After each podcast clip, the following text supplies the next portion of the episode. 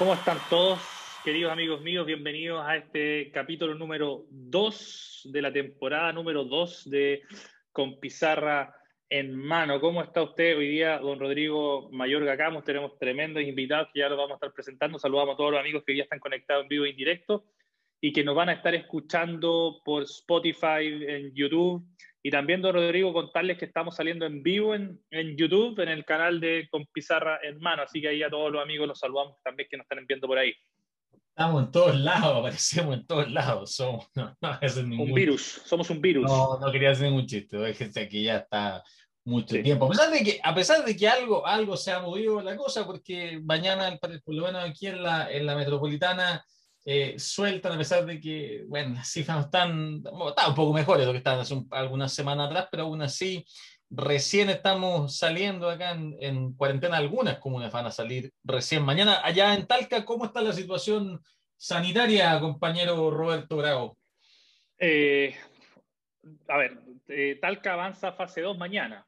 Mañana, mañana desde las 5 de la mañana estamos en fase 2. Bueno, la situación sanitaria eh, no, no, está controlada del todo, o sea, los números son igual importantes, pero avanzamos a fase 2, lo que implica que algunos, algunas escuelas, colegios podrían abrir si así quisieran. ¿Y ustedes van a, van a abrir en tu colegio? Eh, no, no vamos a abrir. Usted sabe que nosotros, bueno, hemos impulsado siempre la, la reapertura de los colegios. Eh, de hecho, el año pasado fuimos uno de los primeros en la región en abril, no sé si te acuerdas, ahora en marzo. Recuerdo, los... Sí, totalmente fue uno de los pocos que abrimos, pero tomamos la decisión, Rodrigo, de, de, esperar.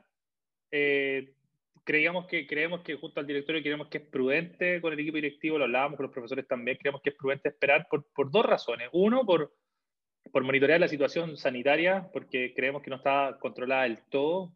Eh, los casos siguen al alza en Talca. Eh, la ocupación de cama sigue al alza, los números son mucho mayores a los que estábamos cuando recién entramos en, en, en marzo. Pero también, Rodrigo, algo, algo que, que, que, queremos y le hemos explicado a la familia es también, creo yo, que esperar no solamente es prudente, sino también un acto de solidaridad con las personas del personal de salud, con nuestros funcionarios que utilizan el transporte público, administrativo, personal auxiliar creemos que también es importante esperar cómo se va a comportar nuestra ciudad en, en, esta, en estas dos semanas. Y, y, hablábamos un poquitito de eso hoy día con algunas familias, que obviamente uno entiende la frustración, que ellos pensaban que, pucha, que había que volver al tiro, que, que era una, una, no estaban de acuerdo con la decisión, que uno, uno lo entiende. Pero también yo invito a, a todas las familias que quizás están en esta situación donde sus colegios no van a abrir inmediatamente, que también hay que entender que esto también es una oportunidad importante para la escuela y para las familias de explicarle a, los, a sus hijos, a nuestros estudiantes, de por qué también es importante la prudencia y ser solidario en el momento que estamos. Eh, hay una oportunidad importante de, de, de transmitirle a, a, nuestros estudiantes la importancia de, de, ser solidario con el personal de salud, eh, con las personas que tienen que usar transporte público. Nos, tu, mi escuela es una escuela particular pagada, tú la conoces. Eh, no todos nuestros funcionarios y no todos los niños de la ciudad tienen la oportunidad de llegar en auto a sus escuelas, en una ciudad donde hoy día a todas luces la, situación sanitaria no está controlada del todo. Entonces, yo creo que es un tiempo también a ser solidario, a ocupar esto como una oportunidad de aprendizaje y explicarle a los alumnos por qué vamos a tomar un par de semanas es muy importante. Porque al final, creo yo que es el fin de la escuela, ¿no? Formar también a nuestros alumnos en valores, a estos futuros sujetos ciudadanos que vamos a tener. Entonces, yo creo que entendemos la frustración, pero también creo que hay cosas mucho más importantes que, que podemos sacar de acá. Así que, no, señor, no volvemos. Eh, así que vamos a monitorear y no, que la escuela estamos preparados cuando tengamos. Sí, no, totalmente de acuerdo. Y qué importante esto de, de entender esto como proceso de, que vivimos como comunidades, o sea, entender que la, somos cada, parte de algo más grande, somos parte de algo cada más persona grande. es parte de algo más grande de una escuela, la escuela también es parte más grande, una ciudad, la ciudad del país. Eh, bueno, de hecho, el, el, tema que nos reúne hoy día y que vamos a, a estar conversando con nuestros invitados, pero también que, que, ha cubierto de alguna forma, también tiene que ver un poco con eso, con este proceso constituyente que estamos viviendo, que no es otra cosa sino que una, una pregunta por cómo nos constituimos como, comunidad política. Y, de hecho, si bien eh, sabemos que se corrieron las elecciones, las tenemos, esperamos, el próximo 15 y 16 de mayo, eh, y, estos temas de comunidad y ciudadanía, la verdad es que han estado también bien presentes en la, en la agenda noticiosa del último, del último mes. Y como siempre partimos compartiendo un par de, noticias, algunos temas de, de que han sucedido. Eh, por ejemplo, esta fue una noticia que pasó un poquito más desapercibida que otras dentro de este mes, pero bastante importante. Se ingresó en la Comisión de Educación de la Cámara de Diputados este proyecto para derogar la ley Aula Segura. Y el Dinamo lo tituló como propia del nazismo, citando a, uno de a una de las parlamentarias que ingresó el proyecto. Podemos discutir más largamente, eso sí, si es propia del nazismo o no el nazismo, pero, pero finalmente, Ley Aula Segura, hay que recordar, fue una ley eh, muy, muy polémica en su momento, en los tiempos de, de Marcela Cubillos. Marcela Cubillos había asumido recientemente el, el, ministerio, fue una de sus primeras como caballitos de batalla en ese momento, y justamente fue muy discutida porque entró, generó una, un debate entre esto era una ley que tiene que ver con eh, erradicar la violencia en los espacios escolares, como decían sus defensores, o al contrario, perseguir la protesta estudiantil. Esto estamos hablando antes del 18 de octubre, o sea, un año antes. Eh, yo, era una época que, que, se venía esto debatiendo desde muy de distintos lados. Y, y, la verdad es que, de nuevo, aquí vamos encontrando algunas de estas, eh, de estas complejidades, de cómo nos vamos poniendo de acuerdo, de finalmente cuáles son los mecanismos con los que yo creo, creo que nadie va a salir el de mañana a decir, es bueno que haya violencia en los espacios escolares. Yo creo que eso es una cosa de, sentido común eh, como tal. Pero muchas discusiones en torno a esto de, bueno, este el camino, esta la forma. Eh, en algún momento también recordemos la ley Aula Segura eh, que se planteó como una ley que iba a dar más atribuciones a, a, los directores. Era una ley que obligaba a los directores a tomar ciertas medidas cuando ocurrieran este tipo de cosas y tampoco dejaba mucho espacio como tal. y en ese sentido está eh, ingresó ahora, como te digo, en el, en el Congreso esta ley que derogaría, este proyecto de ley que derogaría eventualmente aula segura. No sabemos si va a seguir avanzando. Vamos a hablar de algunos proyectos de ley que, de hecho, en educación eh, constituyente que no avanzaron en este mes, pero sin duda alguna va a ser algo bien importante porque tiene que ver con cómo eh, nos relacionamos el espacio escolar, con los movimientos estudiantiles, con nuestros propios estudiantes, con, en el fondo, también esta realidad, este eh, estallido social y esta efervescencia social que de alguna forma eh, es parte de este momento histórico que estamos viviendo. Así que una cosa ahí para tener ojo de lo que pasó en este mes. Así es. Bueno, y eso no fue lo único. Tuvimos también bueno, hoy día candidato presidencial, ¿cierto? Exministro, con, con, que estuvo al centro de las críticas luego de, proponer eh, este concurso internacional para captar, digamos, nuevos profesores. Y yo me quiero detener un poquitito en, en, algo que, que, por ahí ha salido en algunas columnas, tú escribiste algo, yo también pude, tuve la oportunidad de, de, de escribir, y era esto, Rodrigo, de, de, este como cierto ninguneo constante hacia la labor de, de, los profesores. Eh, pareciera ser que para algunas personas es casi un deporte de, constantemente estar ninguneando, desde tiempo atrás cuando partimos con háganse un bingo para juntarse estos recursos, hasta que no, no, hay profesores, pareciera ser que no hay profesores de, calidad en nuestro país, hay que salir a, buscarlos afuera. Eh, bueno, hay una serie de actores políticos y, educacionales que, que, salieron, digamos, a, a comentar esto. Em, lo, lo, que creo yo que una de las cosas de fondo que, que, esto ha permitido como levantar y, efectivamente es primero darnos cuenta que, que tenemos realmente muy buenos profesores en, en, nuestro país. La pregunta es si se soluciona conectado con la falta de profesores que se proyecta para un par de años más, ¿cierto? ¿Se soluciona esto trayendo profesores de afuera necesariamente? Creo que no, creo que la solución parte también por mejorar las condiciones estructurales en las cuales trabajan las y los profesores de nuestro país, eh, qué hacemos, cómo potenciamos y fortalecemos la, carrera docente, ¿Cómo, cómo vamos y fortalecemos las universidades que preparan a nuestros profesores, cómo generamos mayores incentivos para retener de mejor forma a los talentos que hoy día están eh, ejerciendo como, como profesores.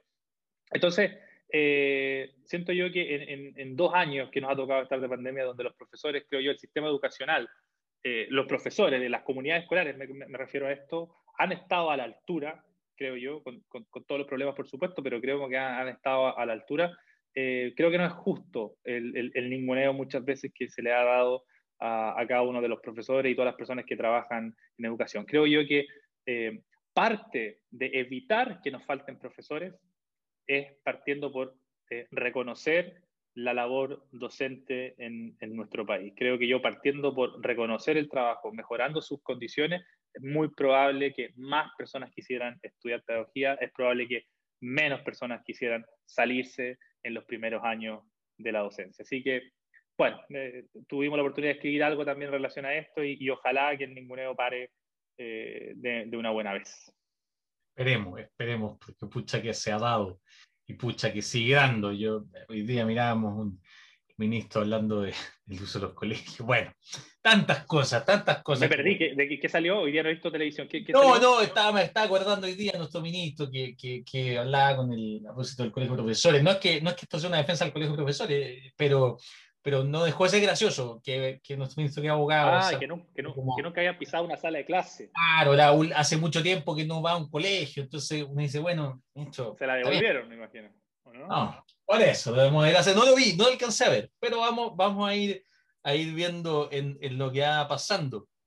Oye, y también, bueno, nosotros siempre contamos, tú comentaste las, de las columnas, eh, nosotros estamos últimamente, estamos muy productivos, entonces podemos comentar algo de las cosas que, que escribimos, esto lo vamos compartiendo del Instagram, ustedes saben, y, y ahí la idea es que vamos eh, un poco entrando en diálogo con, con, la comunidad ya de con Pizarra en mano.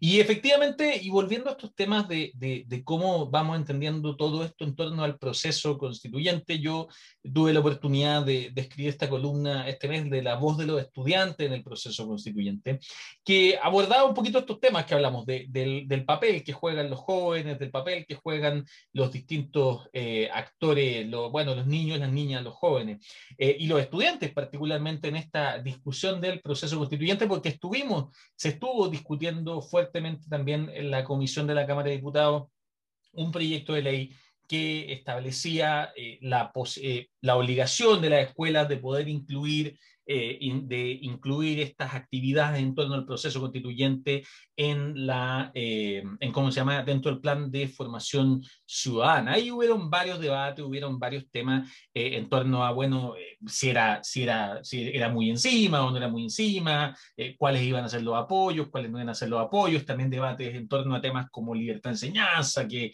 si alguna gente que acusaba adoctrinamiento y distintas cosas, pero finalmente creo que yo lo que un poco digo en la columna, más allá del, del resultado, que lo vamos a comentar después de la votación, eh, aquí hay, una, hay, una, hay un punto que es bien clave que, y, que, y que por eso tenemos también a, a los invitados que tenemos hoy día, que es empezar a preguntarnos de nuevo eso. Hemos hablado mucho del COVID en, en, el último año, por supuesto, y tiene lógica, pero también hay que recordar que estamos en este proceso constituyente, que estamos en un momento en el cual estamos tomando decisiones y deliberando en torno a el tipo de comunidad política que queremos ser. Y dentro de ese proceso, una pregunta para todos los adultos, sin duda para los educadores, pero para todos los adultos, es cómo se integran a esa conversación nuestros jóvenes y nuestros estudiantes. En el fondo, en esta lógica que tú decías al principio, cuando entendemos que somos comunidad y que en el fondo las acciones de todos tienen que ver con, lo, con los efectos sobre el resto, ¿cómo vamos incorporando ahí? Hay una deuda ahí bien, bien pendiente y que yo creo que este proceso constituyente nos permite o nos da la oportunidad de poder quizás empezar a subsanar o quizás empezar a mirar un poquito más de frente. Y es por eso que este capítulo se llama Constitución y Educación, porque estamos a puertas del momento en que vamos a elegir a nuestros representantes para esta deliberación. Hoy, y para eso tenemos dos grandes invitados que yo los voy a, a presentar ahí a todos en primer lugar, quería presentar a, Cristian Beley, el investigador académico de la, Universidad de Chile y candidato constituyente por el Distrito 7. Cristian ya ha estado con nosotros el año pasado, no sé si se acuerda. Así que bienvenido, Cristian, gracias por aceptar la invitación. Hola Roberto, hola Rodrigo, no, no estamos tan mal de la memoria como para no acordarme que estuve con pizarra en mano, así que muchas gracias por invitarme por segunda vez. Gracias a ti, Cristian, por, por presentarlo. Y también tenemos otro invitado de lujo, Tomás Recart, él es director ejecutivo de Enseña Chile y también candidato constituyente por el distrito 11. Tomás, bienvenido, muy buenas tardes, gracias por aceptar la invitación. Hola Roberto, hola Rodrigo, hola Cristian, un gusto estar conversando con ustedes, felices de, poder estar en este espacio. Gracias por la invitación. Muy, muy bien. Bienvenido, y aquí don Rodrigo va a disparar eh, las primeras preguntas y, ahí Rodrigo, llevémonos, por, llévenos al, camino que nos, que nos, convoca hoy día eh, este proceso constituyente desde, desde la mirada de, la educación. Sí, eh, vamos a partir al tiro con los temas, vamos.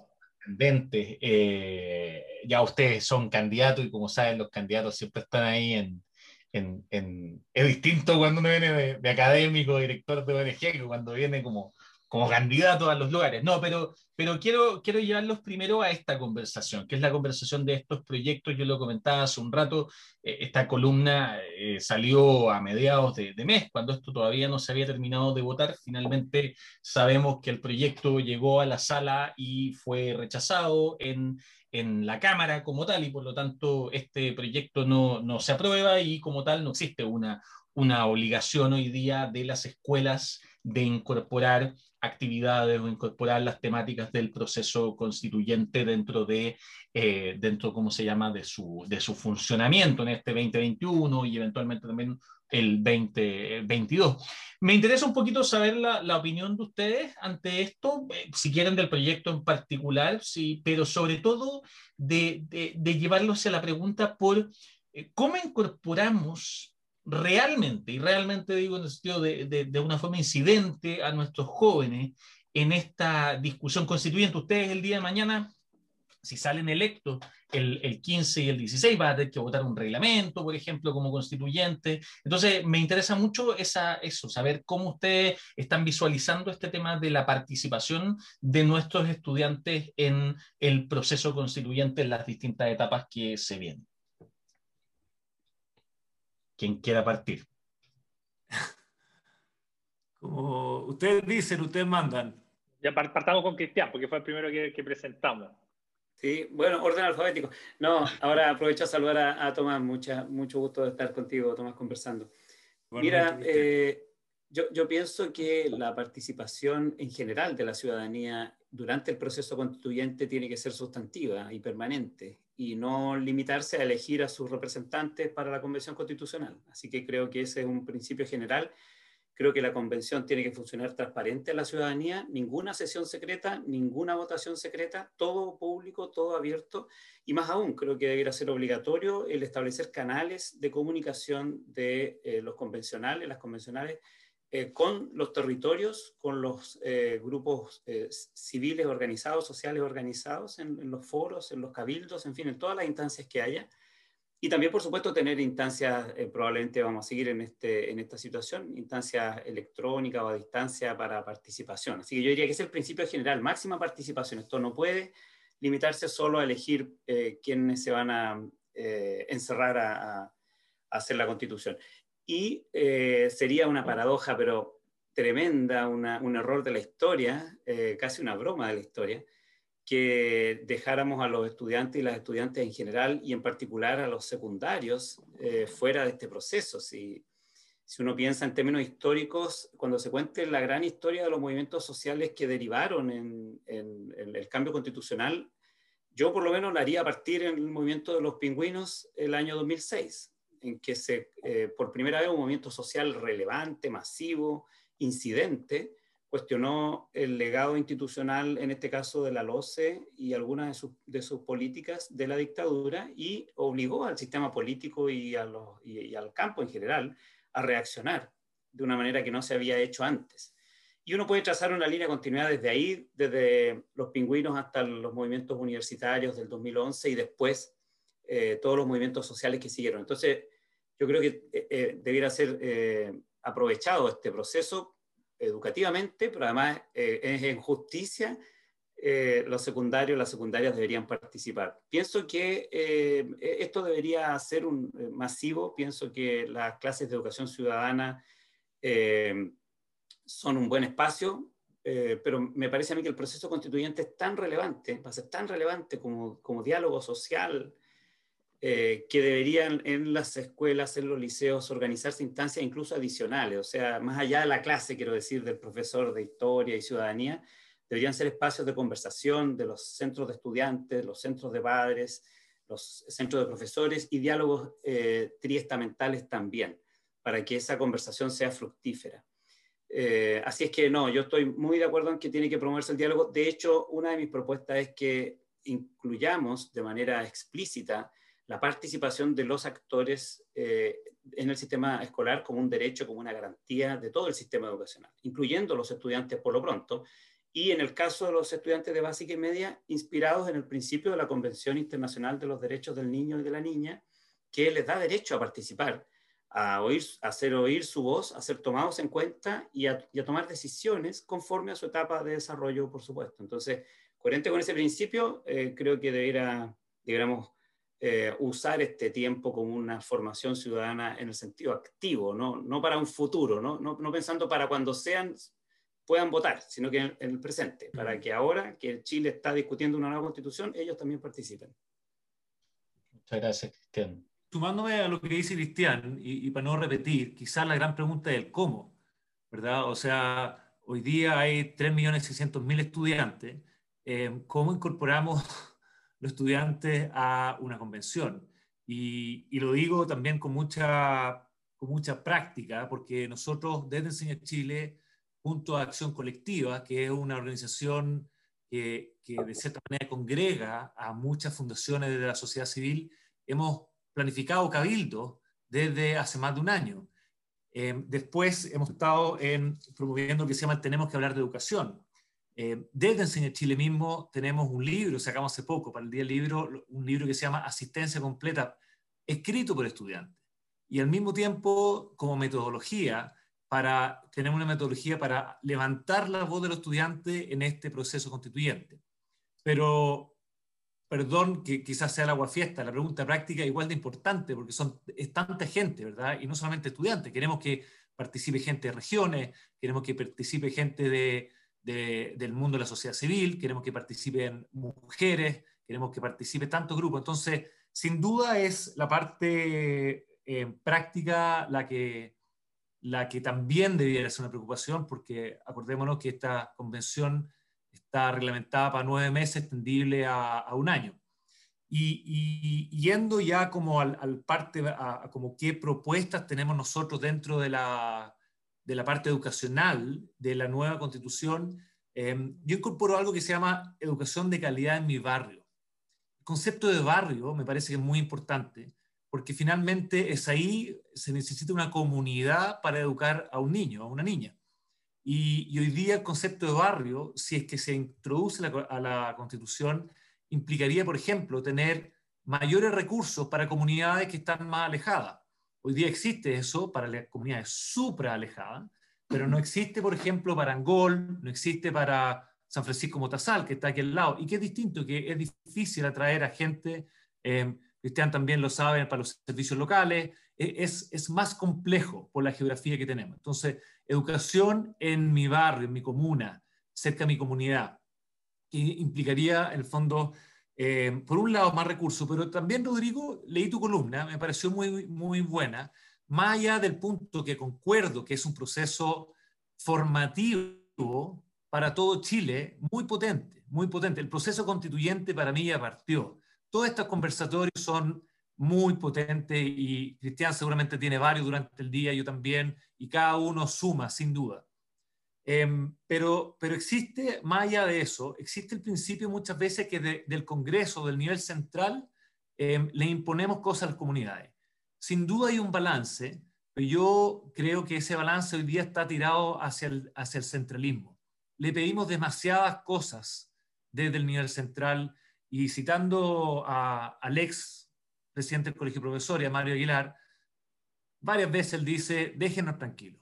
Y yo concuerdo con él, déjenos tranquilos porque mucho proceso administrativo, Eh, yo, por ejemplo, soy partidario de que haya efectivamente un mínimo común para todo Chile, pero haya espacio para que las comunidades puedan, en el fondo, hacer cosas que son, que son significativas para su comunidad, que son significativas para su contexto, que puedan agregar de su cosecha. los profesores, las profesoras, que puedan tomar decisiones. Y hoy día, eh, por lo menos donde nosotros hemos trabajado, hay no, no es que no haya espacio, pero hay muy poco espacio para hacer algo así. Y, si es que incorporamos el tema de educación gratuita y de calidad en mi barrio, también eh, daríamos más relevancia a lo que son los equipos directivos. Los equipos directivos son, desde mi punto de vista, la llave que no hemos tomado para poder tener un mejor sistema educacional. Un eh, comentario muy, muy breve. Sí, yo pienso, sí, sí, yo pienso que una organización eh, piramidal basada en territorio sería fácil de, de, Y hay experiencia sobre eso. O sea que el centro de estudiantes de un colegio, de un liceo, saca sus conclusiones y después se organiza una, un encuentro comunal en donde eh, representantes de esos centros van, discuten y sacan conclusiones comunales. Esa es parte precisamente del diálogo, no es tan complicado. Y eso después se presentan formalmente en alguna instancia con la convención, quizá a nivel regional o por distritos.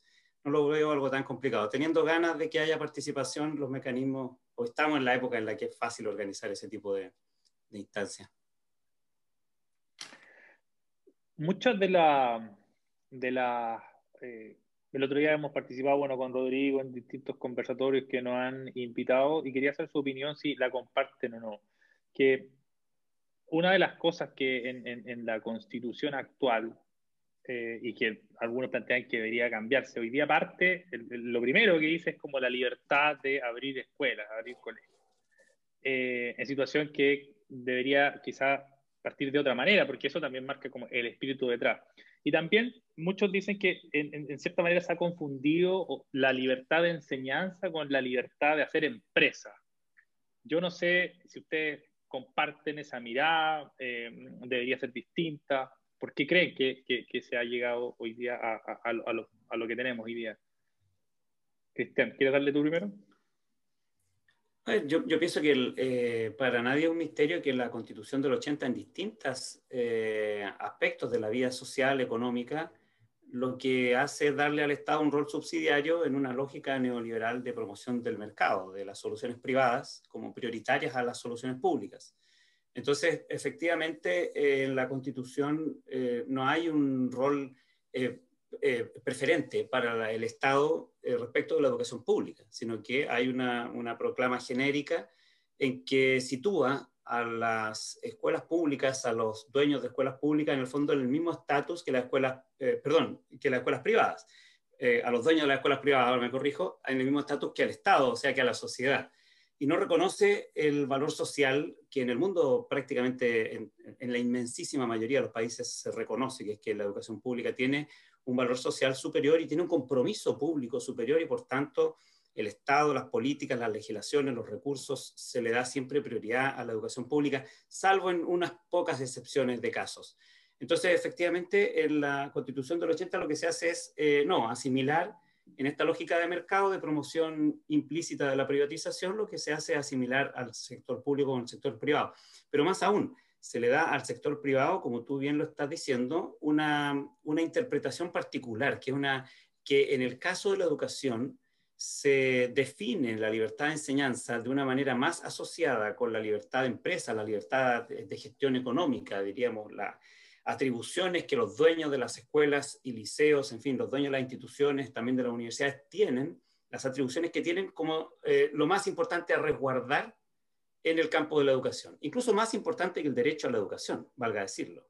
No solo que la educación pública, sino que el derecho a la educación aparece menos resguardado que el derecho de los dueños de instituciones privadas a hacer con sus instituciones lo que quieran, o sea, la libertad de gestión empresarial llevada al campo de la educación. Esa es una de las tantas eh, limitaciones y distorsiones que la dictadura introdujo en el campo de la educación que yo espero que en esta nueva constitución corrijamos llevando la educación pública al estatus eh, superior eh, que tiene que tener, al Estado comprometido con ella, y a la educación privada sacándola definitivamente de las lógicas de mercado y resguardando la libertad de enseñanza en un espíritu educacional, curricular, de innovación, cultural, pero no empresarial de negocios, ni menos en una lógica de mercado para reemplazar la educación pública.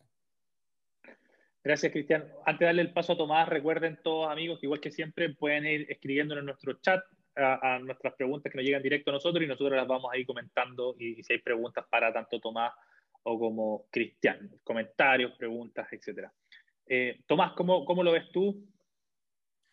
Sí, yo concuerdo con lo que dice Cristian, pero creo que, que tengo una mirada quizás distinta en cómo él ve la educación pública. Eh, Primero que nada, la Constitución del 80 efectivamente dice que todos nacemos libres y uno ve los datos y a los tres meses eso ya, a mi juicio, no es cierto. O sea, en Chile hay unos más libres que otros, lo resumo así. Y eso es principalmente producto de la educación, la, posibilidad de elegir, la posibilidad de, decidir mi futuro, el futuro que, que uno tiene como persona, efectivamente, hoy día no es libre para la gran mayoría de los chilenos. Em, concuerdo también de que el inciso 11, que se refiere a Cristian, el artículo 19, que habla de la libertad, em, muchas veces, em, estando de acuerdo con la libertad de enseñanza, muchas veces esa libertad se traduce como la libertad de poner un colegio, con un fin, en, efectivamente eso fue así, empresarial, y, no había regulación, o sea, primaba la libertad de emprenderse, podría decir, sobre la libertad de hacer un buen colegio. Y ese inciso 11 estaba, se podría decir, superior a cualquier otro inciso o artículo dentro de la Constitución. Em, pero eso, afortunadamente, em, el lucro ya no se puede en educación, em, ya no hay selección. Y aquí la pregunta, por ende, es cómo mejorar la educación de todo el sistema. Y, ahí la pregunta que yo le hago a Cristian, cuando él se refiere a educación pública, si es educación estatal o cuando o, no incluyes a los particulares subvencionados en educación pública. Porque hoy día, en, teoría, no es, eh, es sin lucro, debiera, no debiera haber mercado, debiera efectivamente haber un rol primordial de la educación pública. Es lo que estamos tratando de hacer como país con la nueva educación pública. Y solamente para poner un dato, Hoy día en la educación pública se gastan 800 mil pesos más al año por estudiante.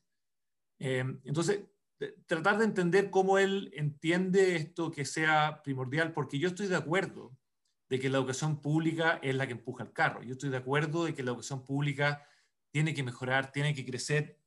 Siempre lo digo, debería ser la que, la, queramos o no, es la que empuja el sistema.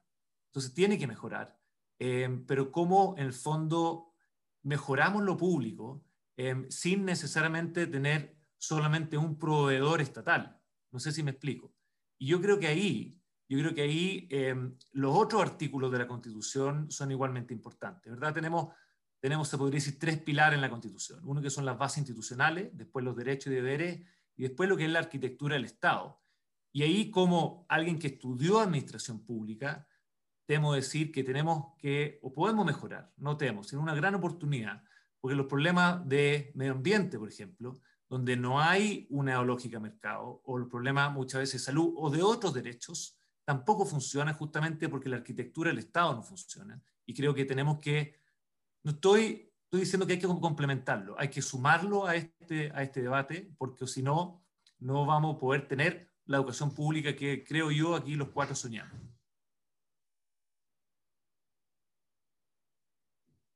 Gracias. Sí, acá solamente para complementar y darle el tiempo a Cristian, acá no, algunas cosas que pueden complementar la respuesta. Los Lucas nos dice, los particulares subvencionados no son públicos principalmente porque las comunidades no tienen voz y voto en la construcción de la institucionalidad. Creo que lo público es de todos. Es un error pensar que Estado es igual a público, pero cuando un colegio es de fundación o particular, toda la decisión recae sobre esa entidad no sobre la comunidad, ergo no público. ¿Qué opinan? Mira, eh, este, este sin duda es un tema complejo y de larga discusión. Eh, y, el país ha tenido en esto un, debate muy distorsionado, producto de nuevo de las, valga la redundancia, distorsiones que introduce la constitución del 80. Pero si uno mira el mundo, más allá de nosotros, y si mira nuestra historia, estas definiciones están bien claras y estaban bien claras. En Chile la educación pública nunca ha sido la única eh, y, tampoco lo que uno está proponiendo es que sea la única. Lo que uno está diciendo es que no muera. Eh, es, bien extraño estos debates cuando uno los tiene con las personas que les preocupa la educación privada y que uno, está diciendo, oye, la educación pública se está muriendo, hagamos algo para que de verdad Chile eh, siga teniendo educación pública y de hecho que la educación pública se fortalezca, como dice Tomás, y sea muy importante. Y entonces le responden, bueno, pero va a desaparecer la educación privada, pero si lo que está desapareciendo es la educación pública. Entonces, lo que menos está en riesgo en Chile es la educación privada. Eh, eh, los negocios privados en, prácticamente ningún campo están en riesgo, son las, las instituciones públicas las que están en riesgo y las que tenemos que defender en la nueva institucionalidad. En Chile, durante todo el siglo XX, entre un séptimo y un tercio de la matrícula del sistema educacional siempre fue a escuelas privadas. Y el Estado le entregó apoyo a las escuelas privadas eh, con distintos medios. En el mundo, en general, en los países desarrollados, de nuevo es parecido a lo que pasa en Chile, como entre un tercio y un vigésimo en realidad, porque hay países que tienen prácticamente solo educación pública, esa educación pública y la educación privada recibe distintos tipos de apoyo de la educación pública. Yo no estoy diciendo que eh, se infiera de mi, de mi, afirmación que tenemos que ser mezquinos con la educación privada o que tenemos que hacerla desaparecer, eh, ni mucho menos. Lo que estoy diciendo es que lo que eh, el país necesita es retomar su compromiso, como lo hacen la inmensa mayoría, casi todos los países desarrollados que tienen buena y equitativa educación, retomar su compromiso con que la educación pública sea la columna vertebral del sistema educativo. Yo estoy convencido que mientras Chile no haga eso, no va a tener buena ni justa educación.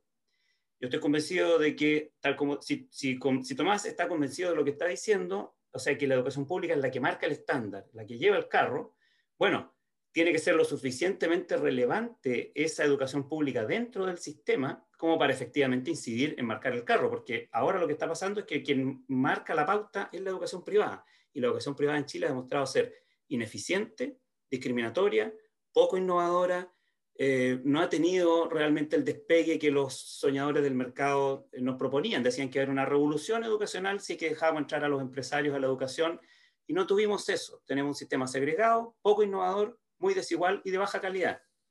En ese sentido es un fracaso la propuesta Chicago Boy de abrir las puertas a la privatización en educación.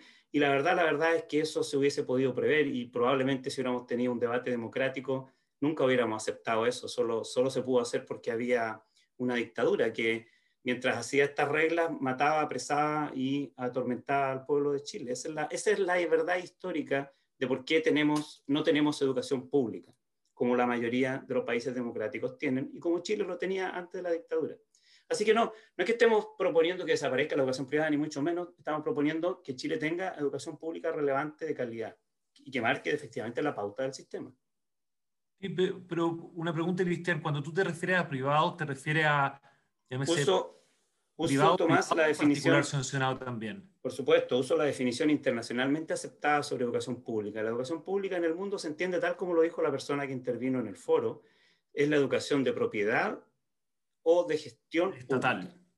De, una, de, un organismo público. Puede ser del Estado, puede ser del Estado descentralizado, puede ser comunitario, democráticamente electo. Pero, pero, las escuelas privadas, las escuelas privadas, con esto termino, no se hacen públicas porque reciban recursos públicos. Las escuelas privadas siguen siendo privadas porque tienen un dueño. Sí, yo todavía estoy de acuerdo, solamente para que la gente que nos, nos escuche pueda, pueda discernir. Pero, pero en el fondo, lo que yo discuto contigo, Cristian, es que no todo privado tiene un fin eh, de mercado, se podría decir, un fin económico. Eh, por supuesto que no. Esa es otra distorsión de la Constitución. Yo, yo siento que tú generalizas un poco y, y, por eso lo aclaro. Lo aclaro porque si no la gente cree que todo privado eh, tiene un fin económico y, y, lo que, y un par de datos que, para poder tratar de ser lo más objetivo y entender mejor el problema. O sea, Chile, a pesar de todo lo que dice Cristian, eh, Chile fue el país que más mejoró en equidad, según la OECD, en el mundo entre el 2000 y el 2009. El que más mejoró con la prueba PISA. Entonces, hay cosas malas, sí, concuerdo, pero no podemos decir que todo está malo. Hubieron cosas muy buenas. Un problema también es que del año 2000 a la fecha, algo que a mí me, me quita el sueño, del año 2000 a la fecha, la educación pública ha perdido 800.000 estudiantes. O sea, en 20 años hemos perdido 25% de la matrícula total. Entonces, y ahí es donde, en el fondo, la pregunta es, bueno, ¿cómo mejor? Estamos los cuatro de acuerdo de que queremos que el... O sea, yo soy de la opinión de que la educación pública, queramos o no, igual es la que tira el carro. Entonces, si no mejora la educación pública, estamos todos mal. Em, y, en ese sentido, em, ¿cómo lo hacemos justamente para mejorar la educación pública? Yo creo que tiene que ver mucho con la gestión de personas. Em, yo creo que uno de los problemas que ha tenido justamente los nuevos servicios locales de educación han sido los traspasos. Hemos visto últimamente cómo los servicios locales se encontraron con igual número de asistentes casi que el número de profesores no son los culpa de los profesores, son, la, plata se está ocupando para otra cosa, pero nadie se hizo responsable. También estamos hablando de problemas, estamos hablando de constitución, ¿verdad? Y cuando hablamos de constitución, la distribución del Estado y la rigidez del Estado es muy, muchas veces muy rígido. Para poner un ejemplo, si hay un, un sostenedor público que lo está haciendo bien, ¿por qué no le podemos dar más colegios para que lo siga haciendo bien con esos colegios? Por ejemplo, em, todo lo que es la flexibilidad del uso de recursos es algo que hoy día, en el fondo, eh, le pega mucho a los servicios locales. Entonces ahí el, el, concepto, el principio rector en la Constitución de educación gratuita y de calidad en mi barrio, a mi juicio hace mucho sentido porque destraba todo este tipo de cosas que hoy día los servicios locales están teniendo básicamente muchos problemas. Y también es paradójico lo que voy a decir, porque creo yo que el, el principio de responsabilidad es algo que no está claro, al menos en esta constitución, y podríamos mejorar. ¿En qué sentido? Responsabilidad no solamente con el uso de recursos, responsabilidad con, con, con qué es lo que hacemos con recursos públicos en el momento de, no solamente educación, pero para bajarlo a un ejemplo, se ocuparon recursos de la subvención escolar preferencial para cualquier cosa menos educación. ¿Quién, quién paga eso? ¿Quién se hace responsable? Eh, en, un, en un ámbito se podría decir privado, son penas, consecuencias. Yo echo de menos eso en el mundo, eh, se podría decir en el servicio civil, porque necesitamos poner esa, rigurosidad. Eh, no estoy hablando de los profesores, estoy hablando de los administradores. Eh, con el uso de recursos que hoy día yo creo, lo que veo en terreno es que podría mejorarse. Sí, mira, un comentario, dos comentarios muy breves a lo que dice Tomás sobre el mercado y sobre los privados. Eh, la lógica de mercado no solo está inspirada por el afán de lucro, es más complejo que eso. En el caso concreto de Chile, el hecho de que siga existiendo un financiamiento competitivo basado en el voucher y los rankings que sean la manera en la cual esto se presenta hacia el, público, hacia las familias en una lógica de competencia por sus preferencias y por el prestigio, es una exacerbación de una lógica de mercado. Entonces, yo pienso que la lógica de mercado le ha hecho muy mal también a la educación privada. Yo no creo que la educación, yo no, yo no estoy diciendo que solo haya dañado la educación pública, creo que dañó al, sistema completo, también a la educación privada. Pero los que creen en la lógica de mercado tienden a pensar que es tan virtuosa que hasta las instituciones públicas debieran operar en lógica de mercado, cuanto más las privadas, incluyendo las que tienen fines educativos y no de lucro. Entonces, no, tenemos que desterrar esa lógica, yo creo, por, por el bien también de la educación privada. Eh, y, que, y, que, no toda la educación privada eh, tiene estas deficiencias, por supuesto que no, y tampoco toda la educación pública es deficiente. Yo he dedicado buena parte de mi trabajo académico a rescatar buenas experiencias y lo hago siempre de escuelas públicas, privadas, del norte, del sur, del centro, de las clases, en fin. Sé que en Chile hay muchas buenas experiencias. nunca uno puede hacer afirmaciones tan totalizantes, yo nunca las he hecho. Pero si el país está disconforme con su sociedad y con su educación es porque visto en conjunto estamos muy lejos de donde deberíamos estar. Y visto en conjunto nuestro sistema escolar es muy inequitativo, de muy baja calidad, muy excluyente, en fin, está muy lejos de ser lo que necesitamos para el siglo XXI. Entonces, sector público y sector privado necesita una profunda reestructuración. Y por supuesto en el caso del sector privado lo que requiere en buena parte es asimilarse al sector público, es decir, incorporar los principios de no discriminación, los principios de inclusión, los principios de educación comprensiva, etcétera, como en el mundo se entiende la educación democrática y moderna para el siglo XXI. Puedo meter ahí, perdón, es que, es que justamente está muy buena esta, esta, esta discusión porque tiene que ver con esto de, bueno, lo que, lo que esto, en esta semana Educación 2020 y, ahí eh, Tomás, eh, el trabajo que han hecho en acción colectiva, será el, estos nuevos críticos un poco que se han levantado. Y creo que hemos ido tocando varios que tienen que ver con el tema del el rol de la educación pública, el tema de la libertad de enseñanza, el tema del derecho a la educación, que son fundamentales. Pero hay un nuevo crítico que yo he escuchado menos en el debate y que de alguna forma lo estamos empezando a tocar, que tiene que ver eh, a propósito de esta distinción que, que señalaban de, lo, de, de, qué entendemos por privado, qué entendemos por público, eh, porque una cosa es lo que entendemos por privado o público desde un punto de vista más de, del fondo de los proyectos y también está este tema de los financiamientos, un poco si recibe o no recibe fondos estatales y por eso tenemos esta lógica de, estas escuelas particulares subvencionadas que, que algunos las entienden de una forma, otros de otra. Pero tenemos también este tema de la enseñanza particular, que aquí se conoce como particular particular. Esa enseñanza que de alguna forma, por el hecho de no recibir fondos públicos, queda no ha entrado a estas discusiones, no, no le afecta la ley de inclusión, no le afecta el tema de la no selección, eh, protegida por la libertad de enseñanza, y que si bien históricamente sabemos es mucho menos relevante en términos de peso relativo, eh, la, la, población de estudiantes es mucho menor ahí. Eh, algunos autores y comentaristas han planteado, bueno, pero, pero sí es muy relevante en términos de que es donde en muchos casos se produce la reproducción social, donde se producen ciertos enclaves de, de las élites. Eh, hoy día nuestra, nuestra constitución, cuando dice que la libertad de enseñanza solo está limitada por eh, la moral, las buenas costumbres, el orden público y la seguridad nacional. Entonces, mi pregunta es, ¿debiera ser este un tema en el que nos metamos en la discusión constituyente para ustedes? En el sentido de que debiera, en el fondo, también esta parte de la educación privada preguntarnos si, de qué manera también está regida. Al final estamos todos regidos por una, por una constitución. ¿Dónde se mete eh, ese, ese espacio de la educación tan poderoso en cierto sentido y a veces tan dejado de lado en la, en la discusión? Si, si, les parece, puedo partir yo esta vez. vale. Y yo creo en la libertad de enseñanza, Rodrigo. O sea, creo que en el fondo las comunidades pueden dar justamente libertad con esos cuatro conceptos que tú muy bien dijiste. Quizá habría que definirlo un poco más porque está tan amplio que el fondo uno podría incluso atentar contra el bien común, que también es un objetivo dentro de la Constitución, en teoría un objetivo dentro de la Constitución actual, yo creo que después desaparece ese objetivo, pero debiera ser un objetivo de la Constitución nueva, ¿verdad? El bien común.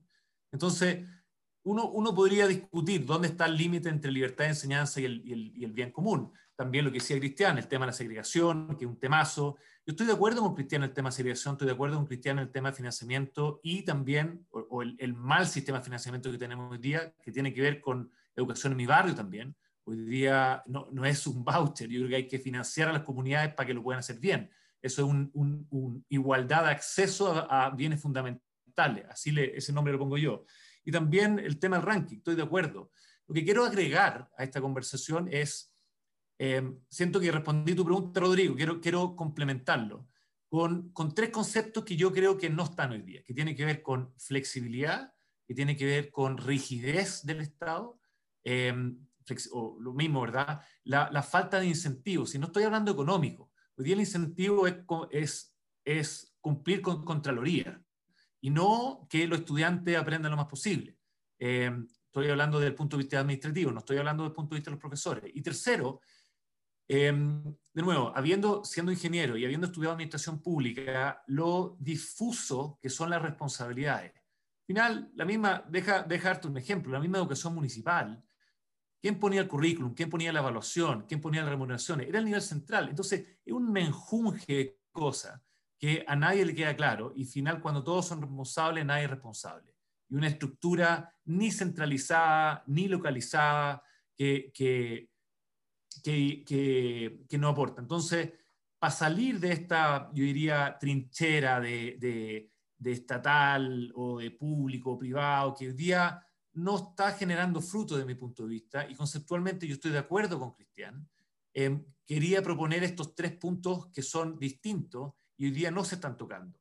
Eh, y, y, eso no le pega, perdona Rodrigo, tu pregunta, ¿verdad? Yo sí creo en la libertad de enseñanza y habría que eso da para un debate filosófico gigante, ¿verdad? De dónde está el límite de la libertad, ¿verdad? Cuando se trata del bien común, y eso nos pega a todos. Entonces, feliz de tenerlo, no sé si el espacio. pero, creo yo que, hay en, en, la comunidad educativa hay bastante consenso de los objetivos y también hay necesidad de, de, un, de un nuevo diálogo, ¿verdad? De poder conversar, de poder entenderse, de hacer las cosas juntos, porque mover un sistema, cambiar un sistema, es sumamente complejo y se necesitan muchas manos y mucha inercia. Voy a poner un ejemplo, Finlandia, que tanto se cita, nunca, nunca escuchamos la historia que Finlandia tuvo 27 ministros y ministras de educación que remaron básicamente en la misma dirección. Y hoy en la polarización que tenemos en el país, vamos un día para un lado, otro día para otro lado, necesitamos, en el fondo, como decía el presidente, expresidente del Colegio de Profesores, dejar a las comunidades tranquilas que vayan remando en una dirección por mucho tiempo. Eso, a mi juicio, es, lo más sano. Por muy, quizás no es, no es una fórmula perfecta, pero remar en una dirección por mucho tiempo te permite avanzar. Sí, eh, yo quisiera comentar algo sobre, sobre las escuelas privadas que no reciben financiamiento público. Eh, pienso, Rodrigo, que es un tema en realidad muy, muy importante que Chile le ha hecho el quite y que no hemos discutido con apertura, con, con, no lo hemos convertido en parte de la discusión pública y de las políticas públicas. Eh, hay, que decir que no es por casualidad, como tú ya lo anticipas, es porque la pequeña élite chilena, la clase alta chilena se, se, parapeta en esa, en esa educación cada vez más. La, la evidencia muestra eso. Lo ha hecho cada vez más. Eh, pero también hay que reconocer que es históricamente muy difícil. O sea, el, la gente recuerda mucho la ENU, la Escuela Nacional Unificada, el proyecto de la Unidad Popular del presidente Allende en su, su máximo eh, intento de reforma institucional del sector, tampoco tocaba la educación privada. Y la razón era de pragmatismo. Bueno, sabemos que igual la, la, la oposición eh, desestabilizó al gobierno en esa época, pero digo, eh, discutir la educación privada de élite en Chile ha sido lo suficientemente difícil como para que ni siquiera en, el, en, esa propuesta de reforma y menos en la reforma eh, post-dictadura se haya, se haya hecho el debate. Así que yo creo que sí es un debate importante, creo que ahora hay más investigación sobre esto, nosotros mismos hemos hecho un estudio sobre por qué las familias eligen ese tipo de escuelas y hay también otras investigaciones sobre el tipo de socialización que se da en esas escuelas de la clase alta chilena, entonces creo que día comprendemos más su rol como reproductores de la élite ¿eh? y, de la, y de la segregación eh, ahora específica de la élite, que valga decirlo, nosotros hemos estimado que es hipersegregada. O sea, si los, si los sectores pobres o de clases bajas están segregados en Chile, la élite está todavía más, está hipersegregada. En términos comparativos estoy hablando.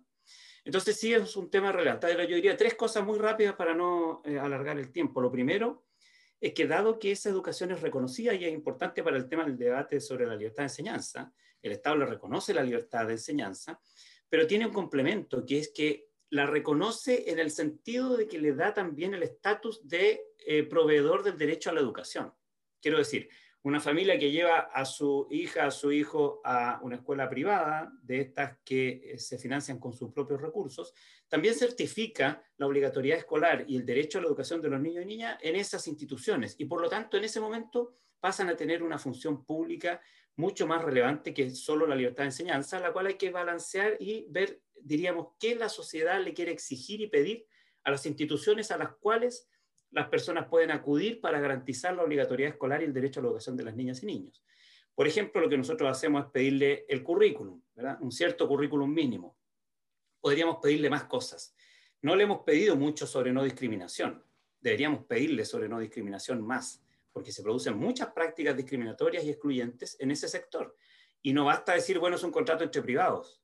No, porque lo que tenemos ahí son instituciones que están eh, proveyendo el derecho a la educación de los niños y niñas. Entonces, eh, se van a certificar, diríamos, ante la sociedad y podemos pedirle más, más. Estoy dando el ejemplo de la no discriminación.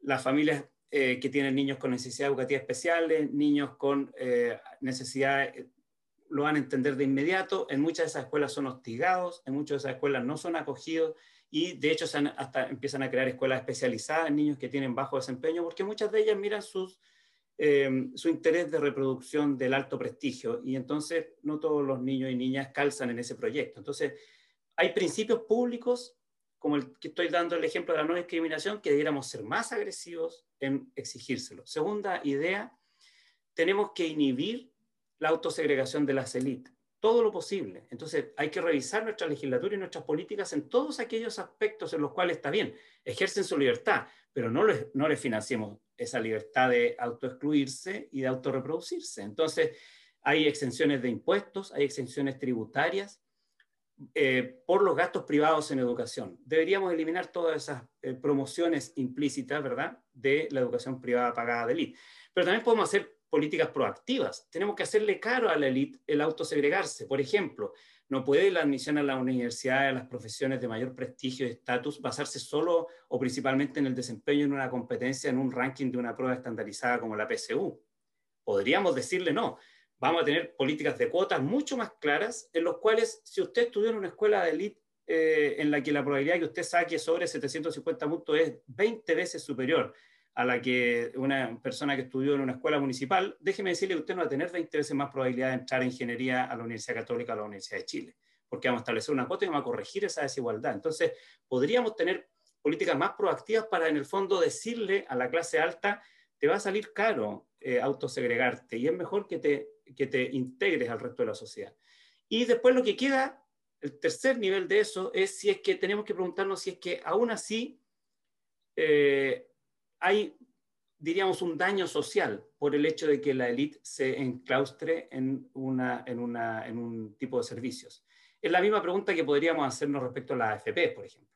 ¿Hay un daño social el que la clase alta tenga su propio sistema de pensiones y el resto de la sociedad otro? deberíamos introducir algún criterio de solidaridad al, al, sistema de seguridad social en conjunto y eso inhibir entonces, o al menos pedirle una cuota. Hay un daño en que la clase alta se enclaute en un sistema privado de ISAPRES y de clínicas. Deberíamos exigirle una participación en el colectivo para...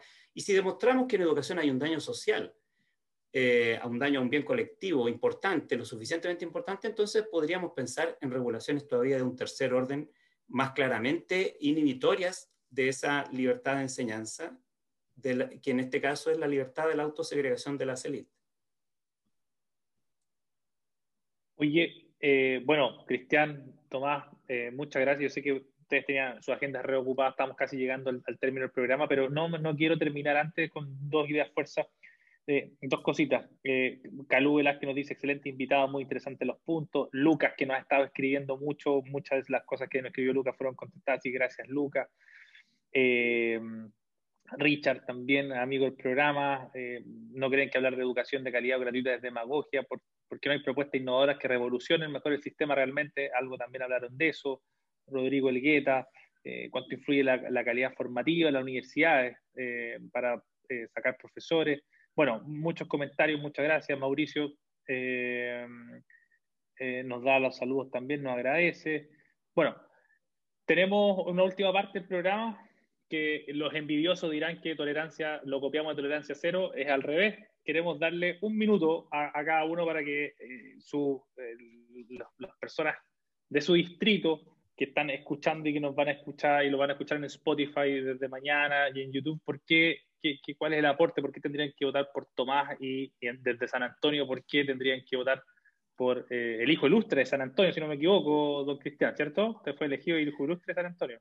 ¿o no? Así, así es. Así.